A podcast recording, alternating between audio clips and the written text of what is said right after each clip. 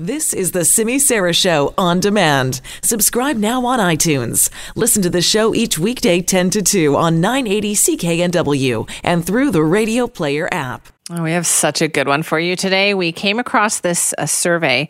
Uh, it's from the UK, though, but we thought it was very apropos because there's a lot in here we agreed with uh, that says that out of all of the kind of tourist attractions in the world, they put together a list of the most desired ones that people would like to go see, and then they put together a list of the most overrated tourist attractions.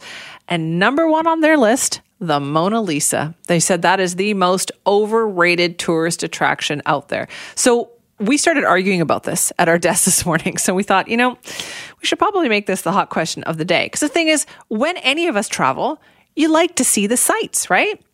And if you've gone anywhere, then you've probably lined up to see something somewhere. And sometimes those sights will exceed your expectations. I loved the Colosseum in Rome. It took my breath away, as did the Taj Mahal in India. Just absolutely spectacular, both of those sites.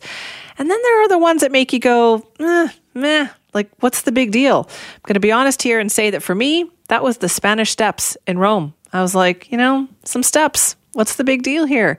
Uh, for other people, there are other choices, like, for instance, the CN Tower in Toronto What's the big deal? Well, guess what? We put together a list of a couple of things on here. So we want to know what do you think is the most overrated tourist attraction in the world? Is it the Mona Lisa? Is it the Statue of Liberty? I know I disagree with that one, but apparently it made the list for other people. So we put it on here. Is it the CN Tower? Or is it something else? Like reply and tell us what you think the most overrated tourist attraction is. We're going to have the complete list on this and get people to weigh in coming up a little bit later on the show. But right now, we want you to vote for our hot question of the day. You can go to Simi Sara 980 on Twitter. You can go to at CKNW and cast your vote there. We would love if you would tell us a story too. I think if you've ever been to Paris, you make the trek, right, to go see the Mona Lisa. I know I did.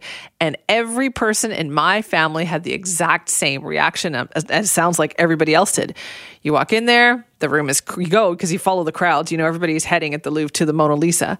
And then you get into this room and it's like so far away, you can't get close to it because everybody's taking a picture. It's got glass, so you can't even really see it. And you go, Is that it?